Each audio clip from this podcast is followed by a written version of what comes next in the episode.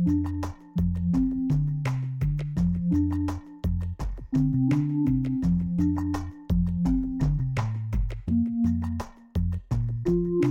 and welcome to the Edition podcast from The Spectator. Each week, we take a look at some of the most important and intriguing stories from the issue and the writers behind them. I'm William Moore, The Spectator's features editor. This week, what does the West's new era of big government mean for the future? Plus, are Britain's tabloids losing their nerve? And finally, as we enter the third COVID wave, is it time to look again at our culture's attitude towards death? First up, in the 1980s, Reagan and Thatcher were united in their support for an era of small government.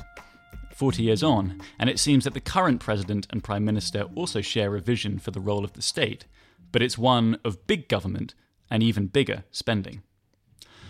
Our political editor, James Forsyth, writes this week's cover article about this shift and the reasons behind it. He joins me now with Kate Andrews, the Spectator's economics correspondent. James, you start your cover piece by quoting a line from Ronald Reagan, uh, and I'd like to start this podcast by quoting another. The nine most terrifying words in the English language are I'm from the government and I'm here to help. It seems that for Joe Biden and Boris Johnson, those words are not quite so terrifying after all. What do you think's driving them towards big government and big spending? COVID has essentially led to a wartime style response from government. And I would also suggest a kind of wartime style response from the electorate.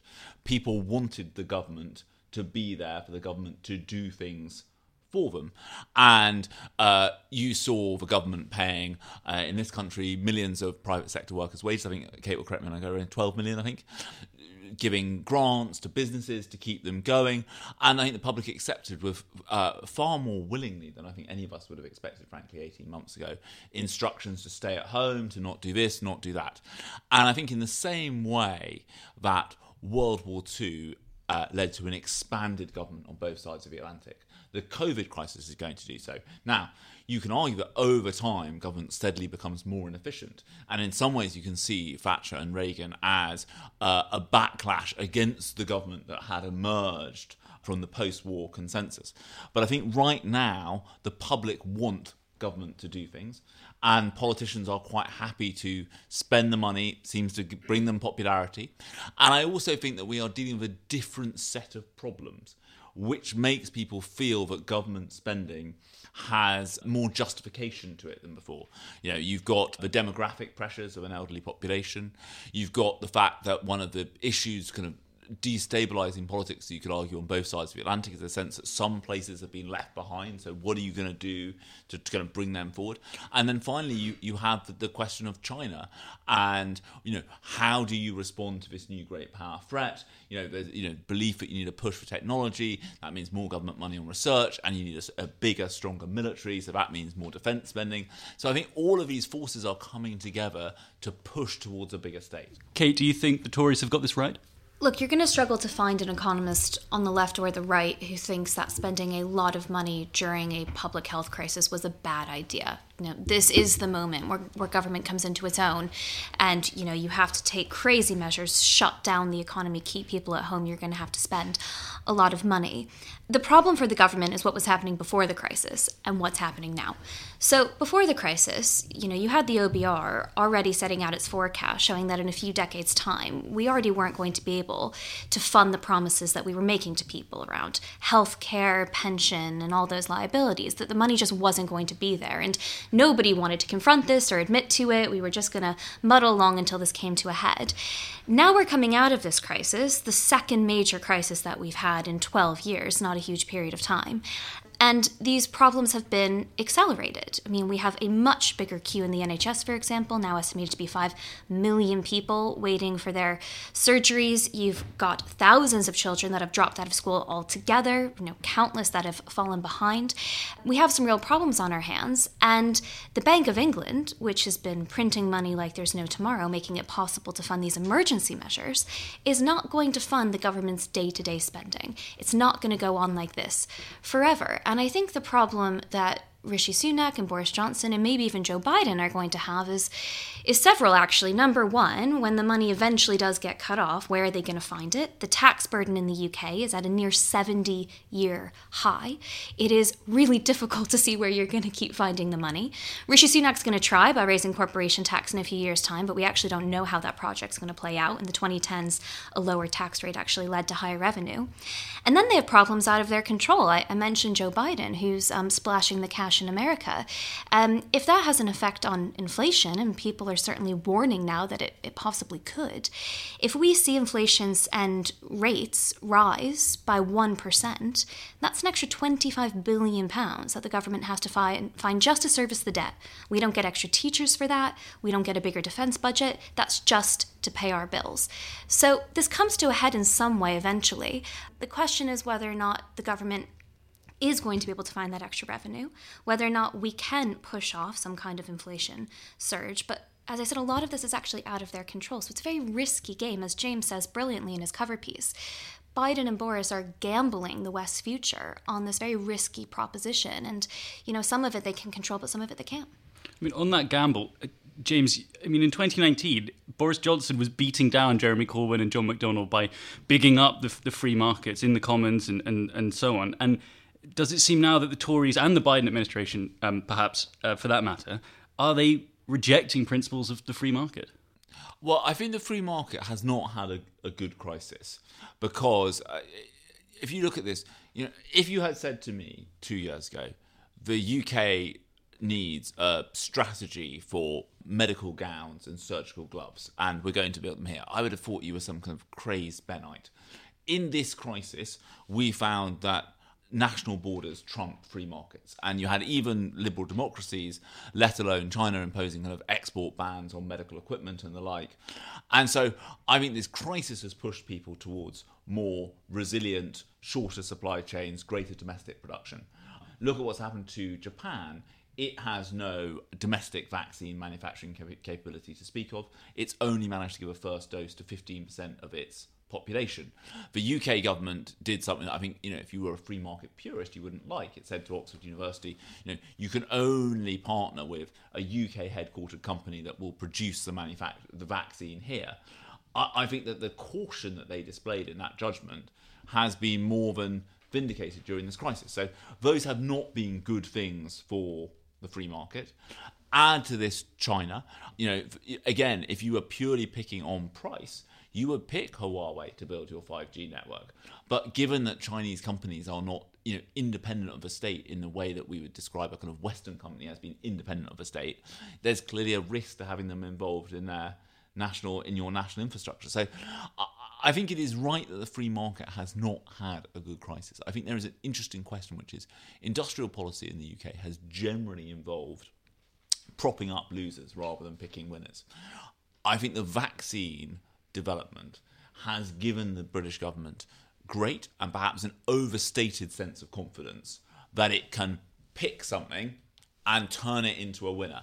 And I think that that experience, that kind of positive experience with industrial policy, you know, maybe the government has got overconfident about its ability to do that. But I think you, I think that is definitely one of the big things driving this shift. Can I, can I come back on that? I, I think the free market has had a fantastic crisis.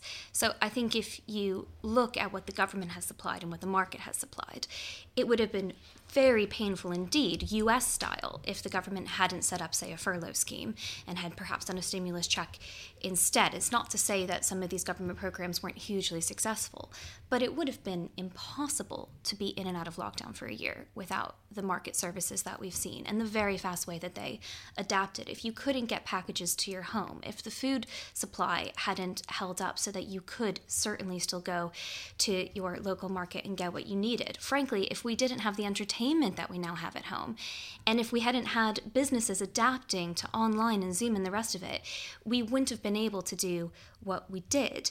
I, I think that when you look at how the economy contracted in January compared to last April, we were back down in essentially full lockdown measures again.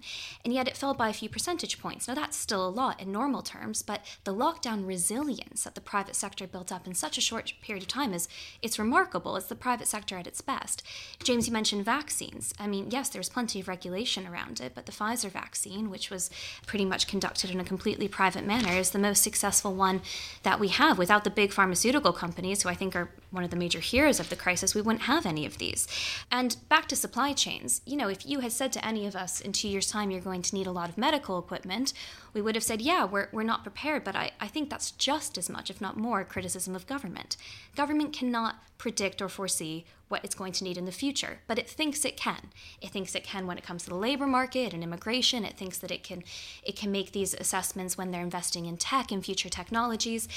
I don't want to be flippant about it, but in the next crisis, if it, if it turns out we really need whiskey and tree plants, we'll realize that we don't have enough whiskey and, and tree plants being provided in the market, and, this, and the government will say we, we need to en, uh, intervene. The point is that when you do have a shortage, the market is actually the best mechanism to supply it, to get things in, and also to set prices. Um, so, broadly speaking, I, I think that the market has had a very good crisis. It's just that government thinks once again that if it had a bit more power, it could have controlled these things. And I think every opportunity it had to control things back in February and March in 2020, it failed on. So I don't know why we give them credit now. James, you could take away from all this that the, the, government thinks that the answer to every problem now, to, to every crisis, is to make itself bigger. I mean, is that the right answer? Does that not worry you at all?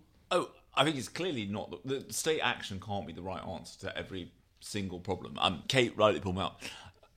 Maybe it's not the market that's had a bad crisis; it's globalization that has had a bad crisis. And I think I think this is I think one of the things that is the question, right? Which is a, I don't mean the cost of government borrowing is going to remain as low as this forever. Secondly, I think we, we don't know what QE does. I think we, we the QE was done after 2008 and it didn't cause the big surge in inflation that many people predicted. I think one of the reasons for that is that QE essentially went to repairing banks' balance sheets rather than entering into the normal economy. So I think we could be looking at a lot more inflation, in which case some of these big spending decisions look very different than they do now.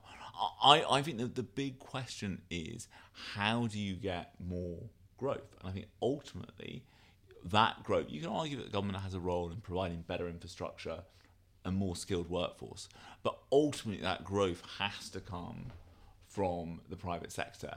And that is, I, I think that the, the, the big question is where is that growth coming from?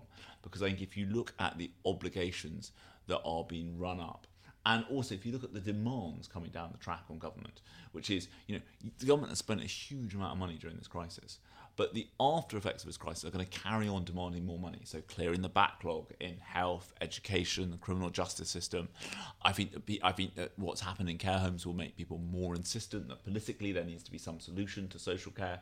All of which are going to cost money. And I think that I think one of the problems is that for people who believe in a smaller state low tax solution, where is the example in the Western world? Where do you point to that is doing this and say they're doing it well? People used to cite, for on the on the small state side of the argument, you know, Texas versus California.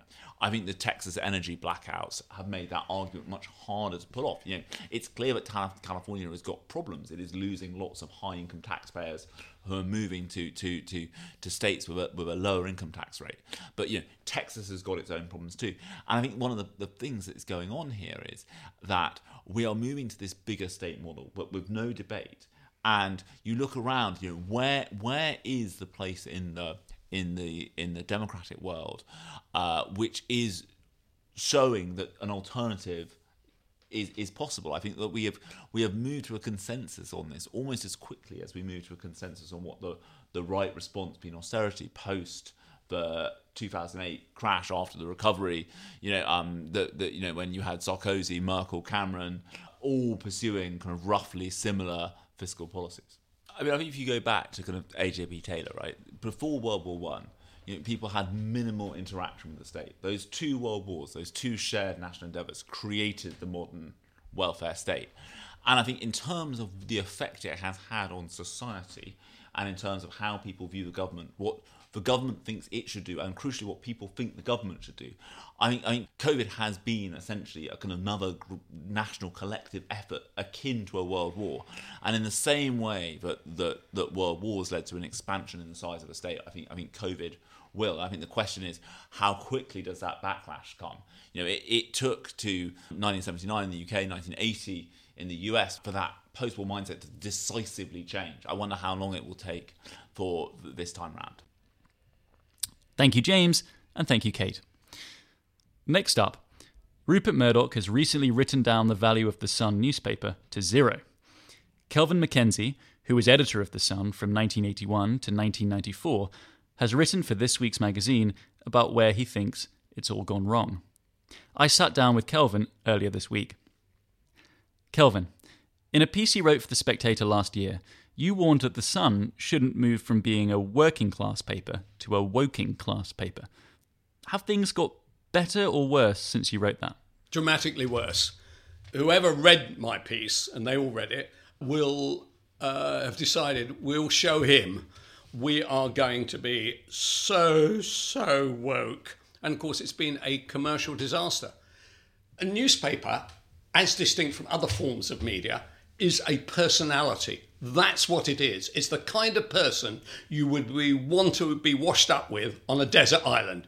The idea that you arrive on this bloody desert island, right? And then you say, I'm going to have to climb that tree to get some coconuts. That somebody says to you, gee, I wouldn't do that. Health and safety, you know. And anyway, the coconuts are living and breathing things. We mustn't try and rob the animals of the coconuts. And they've got themselves in a bad shape. Now, the truth about the matter is, I have no idea why they've done this. One of the reasons that they may have done it is to avoid controversy. Can I just say to them, to be in journalism without controversy, to be in tabloid journalism without controversy is perfectly preposterous. You will go bust even faster by avoiding the oncoming gunfire than if you run at it. But if readers are abandoning the Sun because it's adopted woke causes, and this really is hurting the bottom line, then I mean, why do it? And, and who's behind it? Who is pushing this stuff? Well, I don't know. In some ways, I don't really blame the editor. I mean, she came out of the entertainment background, so she knows that show business sells. And I can't work out in whose interest, except possibly the management's, that everything's quiet every day. You, you t- uh, the whole point of producing papers is the writs are like confetti, everybody's going mad. It, it's fantastic. It's very enjoyable. As long as you're not a victim of it, it's very enjoyable anyway. And what do you make of Rupert Murdoch's announcement last week that he's written down the value of the paper to zero? Well, it's the reality of the business. There's virtually no advertising, and what advertising there is is at a price which is basically giveaway. This is a business decision. I had no idea what value was put in their books on the Sun.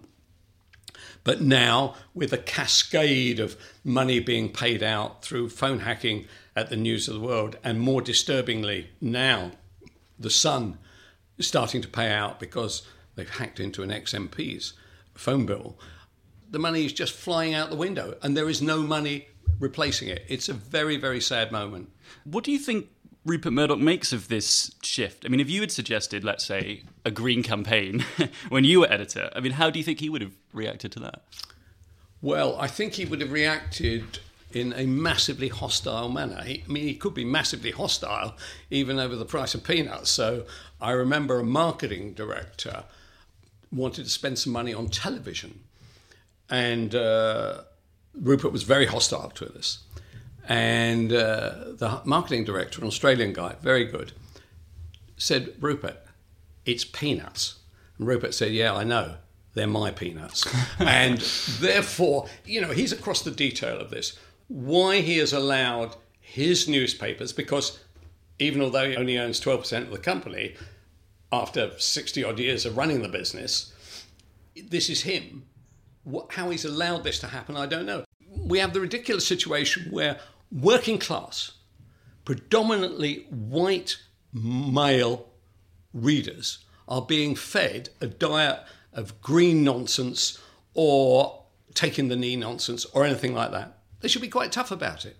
If the situation is that bad, do you think the Sun will still exist in 10 years? What would your prediction be?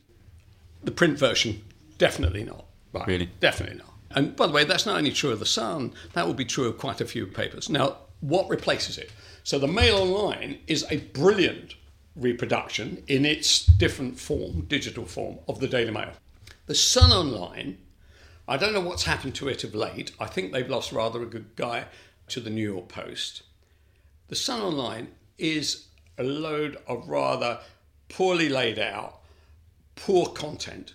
They need to raise their game. It is about journalism. And if it's not about journalism, whether you like the journalism or dislike the journalism, if it's not about journalism, don't do it. Rupert, sell it to me. Or actually, give it to me with the dowry, which would be preferable. So it- it's people playing it too safe is part of the problem, is it? And is that freedom of speech question across the industry, do you think? Absolutely, it is a massive, massive issue. So, what mainstream media is worried about is what social media is giving it to them. Nobody gives a stuff. The bloody left haven't even got enough money to pay 65p for the Sun. They've got, they've got no cash, right? They've got nothing. So, what they've got to say is of no consequence whatsoever. It is just noises off. If you take it as a derailing, you won't do anything. And the other way to look at it is this Okay, so mainstream advertisers, look, like those idiots at IKEA who now say they won't advertise in on GB News because it doesn't meet their humanist humanistic requirements. Really? And as everybody now rightly points out, oh, they've got shops and they sell in Saudi Arabia and they sell in China. What the hell are they doing about that? My advice to every one of your listeners is actually you don't go there, your kids don't go there, your friends don't go there, and teach them a lesson. They are a bunch of bloody hypocrites. So if I ran the Sun, I'd say, I'll tell you what I'll do. I've either got a business or I haven't got a business.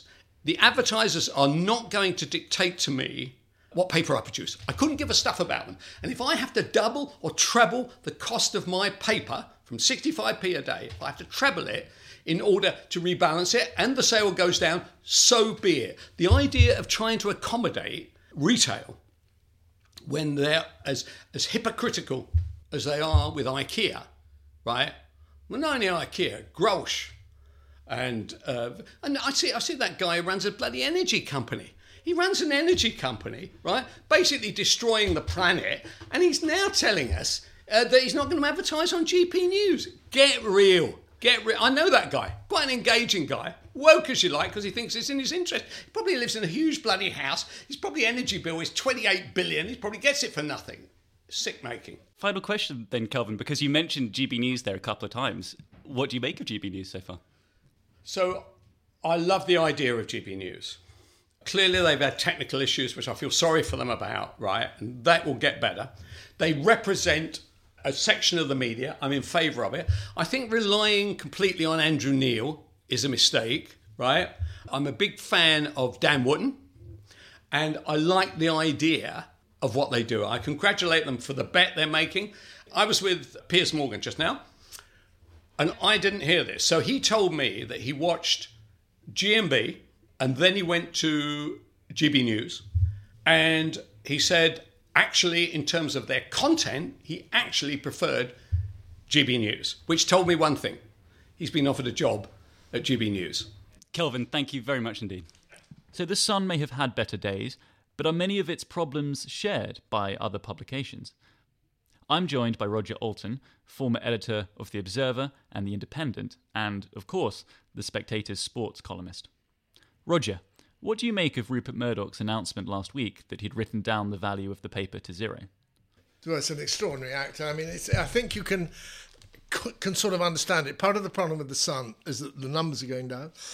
Depending a lot of money on all the hacking settlements, it's a paper that's never had any the restructuring that has uh, happened to a lot of other papers, which is basically means you reduce what the paper is and you cut people and you reduce the cost, and it's never really happened at the Sun. So the Sun is costing a lot of money, and so I mean there might be a kind of interesting device for you know News UK's accounting teams to be working through uh, valuing it nothing. But my understanding is that um, Kelvin's piece was incredibly well informed and, and within the organisation. And that the Sun is in the Sun is in a lot of trouble. But I, I mean, whether it's a woke thing, I don't know. I mean, I mean, Kelvin's point was that they were, don't don't use woke, and uh, they've been ordered not to use woke. I don't know whether that's true. The Green campaign. I mean, it's unusual for the Sun. On the other hand, I think you've got to say the Sun is perfectly entitled to be trying to sort of broaden its base and try and attract new readers. But certainly the media is in a whole heap of trouble. Well, well, yes. I, when, when I spoke to Kelvin yesterday, uh, he spoke a bit about this trouble that that all newspapers are in, and um, you know, he he thinks that they're adopting a new approach and one that's too cautious and too afraid of controversy, and that that's particularly bad for red tops. I mean, do you do you agree with, with that? I think that's an extraordinarily interesting to say. It's one of the things I was I've discovered sort of talking to people the last couple of days that now increasingly, and it's very hard to quantify, senior executives on um, newspapers, of which I'm very much not one, but would now be aware of the possibility of, if you like, a, uh, a new media pylon, and that this is a sort of a tiny kind of caution on what they do. I mean, nobody would ever you know, say it's a bad thing to not run a story because you think it's wrong. Of course, if a story's wrong, you shouldn't be running it. But not to run a story because you think it might upset people. Don't you're anxious about a whole heap of Twitter coming onto you? I think is a, is a, would be a mistake. But I think some of that is a sort of consequence of what's happened in the last five or ten years with new media, and it's not. I don't think it's a particularly healthy thing. But I, am a dinosaur and should be in prison. But I mean, the, the, the sort of new caution will mean kind of unexciting newspapers, particularly obviously tabloids, and that will indeed then hit sales and advertising revenue and so on and so forth. So, if this is hitting the sales and the, and the revenue, and it is a lot to do with new media and this new cautious yeah. approach, I mean, what do you can you see a way out of that trend? No, not at the moment. Also, and staff. I mean, there's a problem with staff rebelling. If you think about the which I think Kelvin wrote about the Suzanne Moore episode at The Guardian, where there was a lot of uh, young people objected to some tiny reference she made, I think, in the trans debate. I can't quite recall. Yeah. I think it's in the trans debate, which is a sort of hot button issue on uh, new media at the moment. So, so uh, the editor, in my view, I mean, uh, I know the editor is a very good woman. I should have said f off to the to the people who are objecting. You you go and write the paper and produce it. My job is to edit it. Uh, your job is not to edit the paper. And and kept Suzanne there if she'd wanted to. I don't think Suzanne's column now. I mean, Suzanne is not far from a sort of model for anti woke principles. Far from it. But I'm not sure that her column exactly works in the Telegraph in the way that it was probably appropriate for the Guardian. But that shouldn't happen. Staff rebelling. And there was another very interesting case in. You know, it's not the staff's job to do that.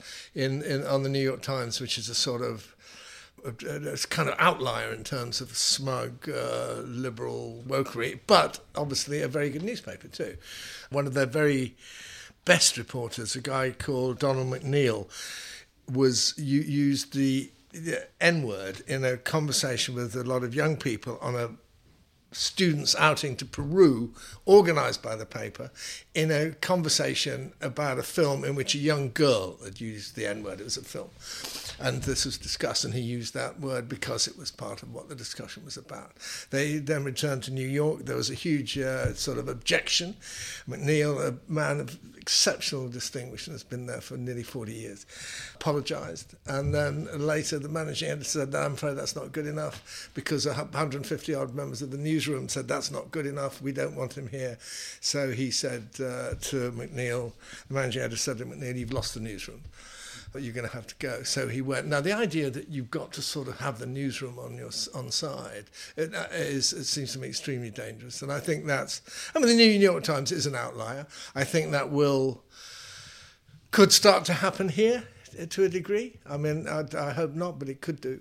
And I think these are sort of big, big, big issues. I think there's an issue at the BBC at the moment over its reporting of the story about the COVID leaking from a lab which basically the BBC never reported or hardly reported because it was something that Trump had uh, espoused. So the BBC wouldn't do that, but it's clearly it's now a big story. And yes, and it's now edging towards orthodoxy. It's now edging yeah. towards the orthodoxy, and, and the BBC is now having to recognise that. And I know there are people within the BBC who are extremely anxious about that, and they would they would say, well, this is something we should have done, and uh, are worried about it. I think that the BBC is a problem on all these areas. Yes, I mean, it sounds like you're, you're correct me if I'm wrong, but it sounds like you're very worried about freedom of speech and its future within the media in in this current uh, current climate. I mean, and is that somewhat to do with advertisers as well? And this, this fear. I mean, I'm thinking particularly now of the news that advertisers are, are, pulling out of GB News, for example. I mean, does does that? I think this is a, a, stunningly serious development,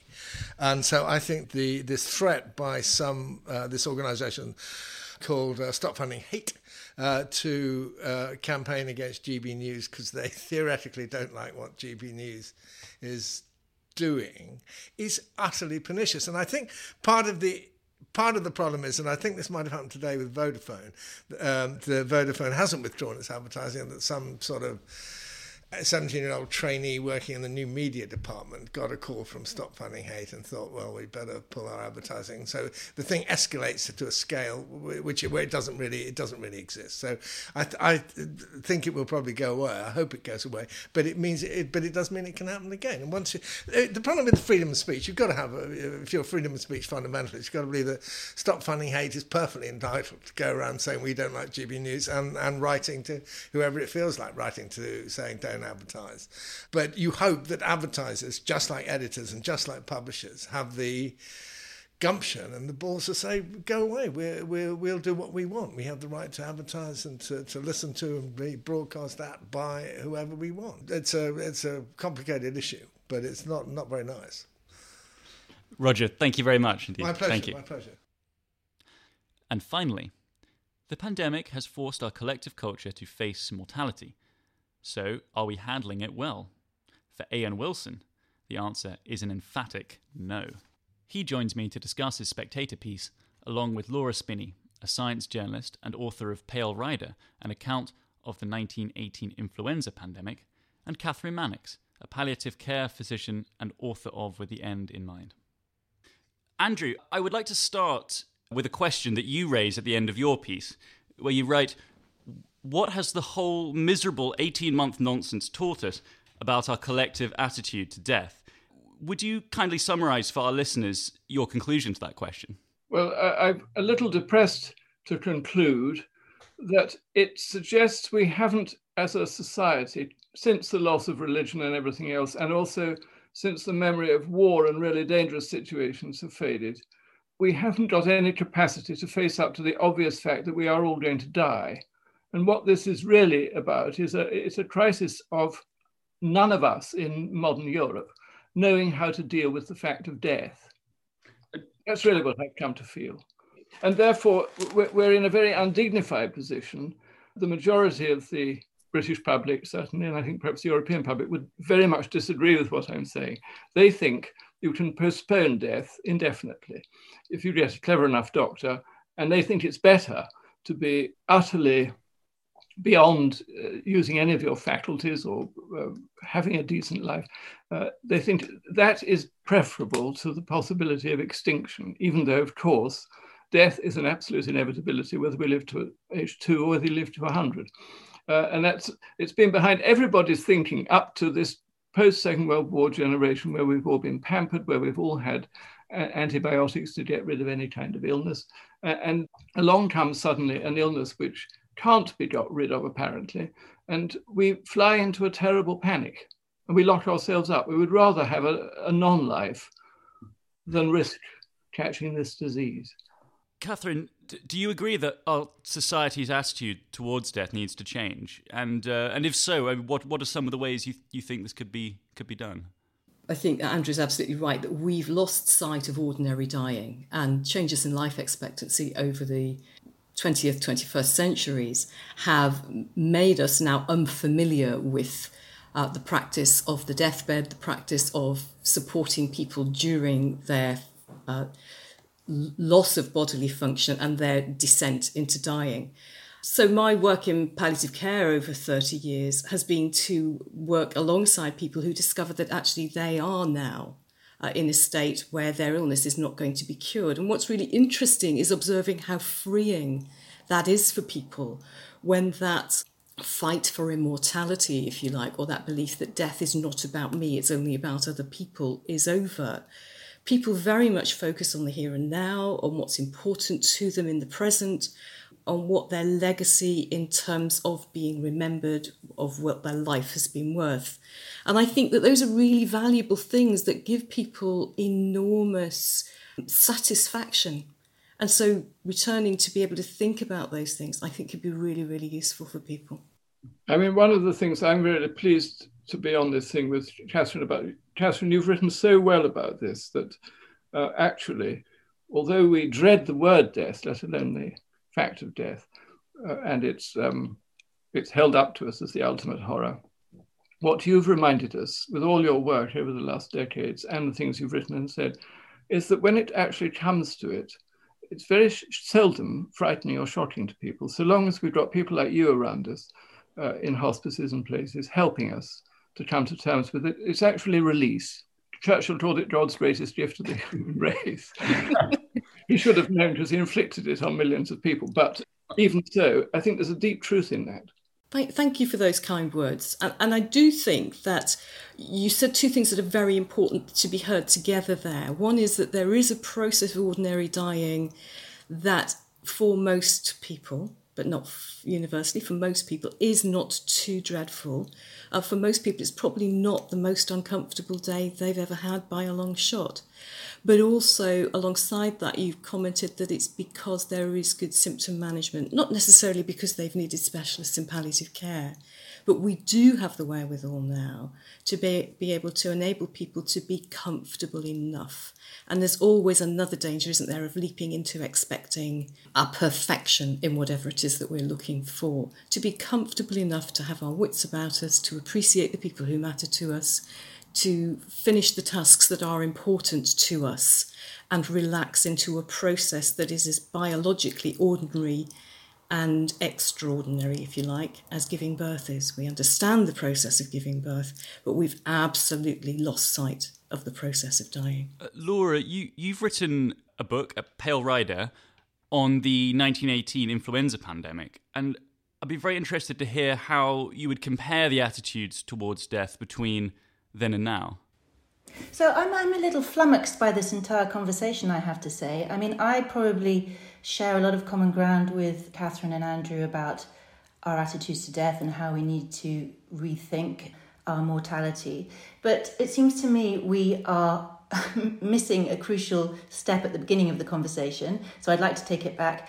I think Andrew's article is an absolute mess and a disgrace, and the spectator shouldn't have published it. Um, it, his thinking on what is wrong with lockdown is so muddled and flawed that uh, it, he should be ashamed of it. He doesn't even mention, for example, the deaths that have been, the lives that have been saved by lockdown. This is a very nuanced and complex debate which he oversimplifies. And I'd just like to mention in that vein that over the last 15 months, I've spoken to three respected scientists who are trying to save lives in three different countries, all of whom have received death threats, presumably from people who've read that kind of claptrap. And one of them, Marc Van Ranst, who I spoke to just the other day in Belgium, the virologist on their National Council, Scientific Council, is living in a safe house under police protection. So perhaps he should look at the facts before he writes such rubbish. I think before we come to the main question about our attitudes to death, we need to make a separation between death from communicable and non communicable diseases. Um, so we are in a situation of global contagion. If somebody decides that they would rather not wear a mask, uh, not go vaccinated, go to the theatre, expose themselves to uh, another group of people who are potentially vulnerable, they're not just making decisions about their own life and death, they're making decisions about others' deaths. Um, and that's the big difference. I, I, think that I'm probably in line with a lot of what uh, at least Kathryn thinks, and um, perhaps Andrew too, on on on death from you know the end of life in general. But when it comes to limiting other people's freedoms, and nothing limits people's freedom more than illness and death, I think we have to uh, nuance the conversation. Obviously, if you went to a theatre and there was a, some disease, flu or this disease or some other disease, uh, was rampaging, rampaging, all the other people in the theatre would also have taken the risk. So I don't really think that argument um, holds, nor do I believe, although you believe your three experts, that the case has completely been made that lockdown works. Well, it depends what you mean by lockdown for a start. Maybe you could raise your eyes from your Macaulay for a minute and look at what's happening in Brazil and India to see what the alternative might have looked like. Well, of course, but we also don't. Uh, I mean, at any moment, looking at Brazil or India, we'll be seeing people far less fortunate than ourselves in the West. Can I make a comment here that actually lockdown or, or pandemic contagion management is not only about avoiding death? It is about avoiding a, a, catastrophic failure of the infrastructure of society, where people there are too many people sick to provide the infrastructure services, the utilities, healthcare, uh, education, which in fact we, we eventually chose to close, supply chains, shops, food that this is about how we preserve a society. And it's really, really important that contagion management, and, and Laura can speak to this really eloquently in reflecting on previous experience, is not just about avoiding dying, it is about preserving society in a healthy enough state that it can pick itself up again afterwards. Of course, I entirely agree. And the entire the, the goal of public health is to the greatest good for the greatest number. You know, if you have a def- different definition of what the scientists should be doing at the moment, please suggest it. And, and when you talk about bossy scientists, I mean, the fact that you are 70, as you write in that article, and that you're in good health and able to string a few sentences together has a lot to do with what bossy scientists have done over the last century. So, you know, perhaps you shouldn't be so dismissive. I don't believe you've proved the case that all this lockdown was necessary. And uh, the fact that, uh, that we've been locked up, and as um, Kathryn says, very much imperiled the way that ordinary society is going along and destroyed the economy, ruined lots of businesses. No, excuse me, that is exactly the opposite of what I said. What I said was that contagion management, locking down, is to preserve the workforce in essential industries from being too sick to provide those industries? Well, I don't think that any of this has necessarily worked. That's what I'm suggesting. And I'm, not, you... I'm, not, I'm not convinced that the numbers of people who die, whether in Brazil or in Great Britain, would have been very different if we hadn't had this policy. But how do you know? How do you know? No, but none of us know. But but that's what we we, we, we model these things. There is, the point is, it's a nuanced and complex debate. But anyway, perhaps we should move on from that since it's not the main topic of the conversation. I think it would be good to get back because the main topic I think of, of Andrew's article is, is more of a cultural attitude than it is a scientific question or a question. Which is very interesting, yeah. And so I would like, if it's all right, to go back, uh, Laura, to, to, to uh, would like to hear a little bit about the, the attitudes towards death that you, that you found from from your studies of the 1918 influenza pandemic, and yeah. in contrast to or in comparison to views now as you see it. Well, I think I think it is really interesting because you know the world has gone through a major transition since 1918 in that at that time infectious diseases, communicable diseases were the major killer of, of humans. Now they're not. Now it's much more the chronic diseases of old age that are not contagious, generally speaking. And I think that so, you know, it was a very different world in some very fundamental ways. Life expectancy was much shorter. Of course, there were no antibiotics, no antivirals, there were vaccines, but in 1918 they were making them against the wrong thing. Generally speaking, making them against bacterial infections rather than the virus that causes the flu. I think um, it's also important to point out that you know it emerged that pandemic at the end of a world war. People had been ground down by four years of a different kind of death and were probably psychologically exhausted. But it was a world, just to put that aside for one moment, where well, you expected to die at an earlier age. You had death all around you. I think it was probably less frightening. And unfortunately, you, if you had a lot of children, which people did precisely because child mortality was high, you were not that surprised to see one or more of your children die before you. So it was a very different frame of reference. And I think that if, if, this is what Andrew is mainly getting at in his article, and what Kathryn is suggesting also, that we have lost touch with death as a part of life, as a natural continuation, and, and are just much more frightened of it now, then I would entirely agree. Well, uh, I'm glad there is that, that, that point of a point of agreement. May I ask a question?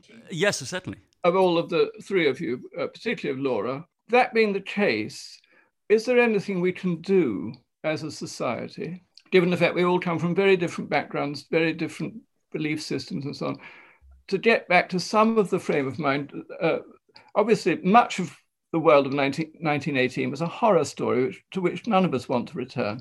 But is there anything we should get back to so that we, we could accept what Kathryn has told us this morning that death is like birth, it's a part of human existence, and we ought to be able to live with it and learn how to do it wisely and kindly. What, what should we be doing? Should we be introducing lessons in schools? What should we be doing about it? Yeah, I'd, I'd absolutely agree. And I think that we need to think about un- understanding death as, as a, a trans societal thing. So, what can we do in schools? What resources can we make available for parents to support conversations that they also don't know how to talk about? What can we learn from better journalism? What can we get into things that influence people's thinking? Now, things that influence people's thinking include notions like soap operas so soap opera deaths are almost ordinary, almost always extraordinary and macabre. And each of the British soap operas produces a little YouTube video at the end of the year of the number of, of the deaths in, you know, Albert Square or Coronation Street or wherever. Coronation Street actually won awards for a story that they ran a couple of years ago about a young mum dying from cancer of the cervix. And it was absolutely beautifully done. And what they demonstrated was telling the truth and showing the poignancy and the sorrow and the hopes and the difficulties navigated, some of which were never resolved, actually makes excellent television. It doesn't need to be avoided, it can actually really, really persuade viewers. We need to think really creatively, but we also need better reportage. We need better journalism. So, those carefully negotiated decisions with elderly people who did not want to leave the familiarity of their care home to go to a hospital where their chances may not have been great, there would have been no familiar staff, no uh, contact with family and friends. They were reported in the newspaper as left to die.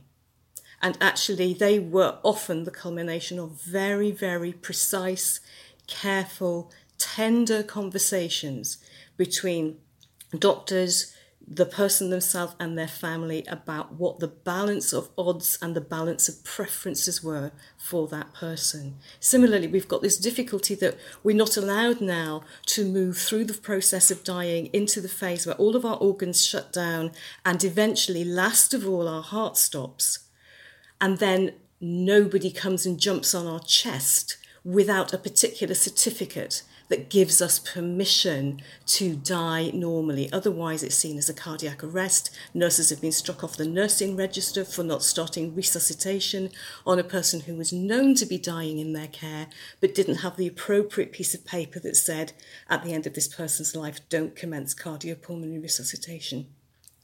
So there's a huge job to do to rehabilitate the dignity of ordinary dying. And some of that is absolutely at the door of irresponsible reporting that was exacerbated during this pandemic. I think we'll, we'll have to, to end it there on that note about dignity, which I think is a, a very nice place to leave it. So, uh, Andrew, Kathryn, and Laura, thank you very much indeed. Thank you. And that's it for this week. If you enjoyed the podcast, why not pick up the latest issue of the magazine to read all the pieces discussed? You can get 12 issues of The Spectator for just £12 if you go to spectator.co.uk slash voucher. Thanks for listening, and do join us again next week.